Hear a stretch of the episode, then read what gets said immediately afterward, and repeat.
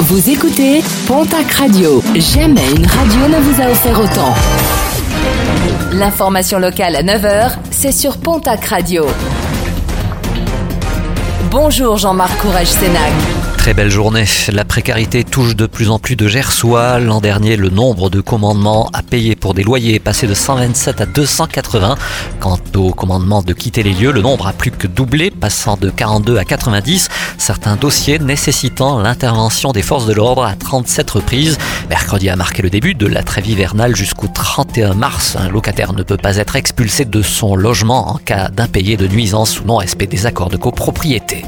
Après le rose, le bleu, à Lourdes, le donjon du château fort désormais illuminé en bleu durant tout le mois de novembre, l'occasion d'accompagner Movember, une opération de sensibilisation à la santé masculine, de collecter des fonds pour la recherche sur les maladies masculines telles que le cancer de la prostate ou bien encore le cancer des testicules. À guichet fermé, dès ce vendredi, le Zénith de Pau accueille le groupe Nadao qui fête à cette occasion ses 50 ans. Quelques mois ont suffi à remplir trois fois le Zénith pour les concerts de ce vendredi, ce samedi et ce dimanche. Une quatrième date sera proposée en février. Le programme sportif de ce week-end avec en rugby la cinquième journée de top 14. Bayonne se déplace demain à Clermont. À noter l'affiche du dimanche soir. Pau recevra le stade toulousain. Match retransmis en direct sur Canal+.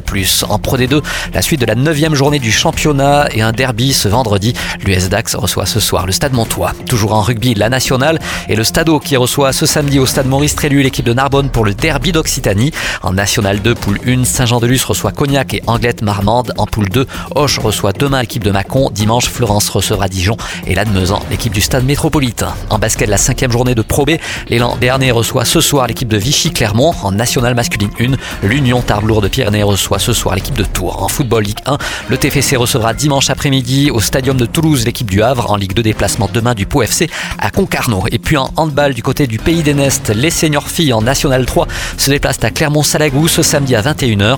Les seniors garçons en pré-national se déplacent à Le match est prévu à 20h demain samedi.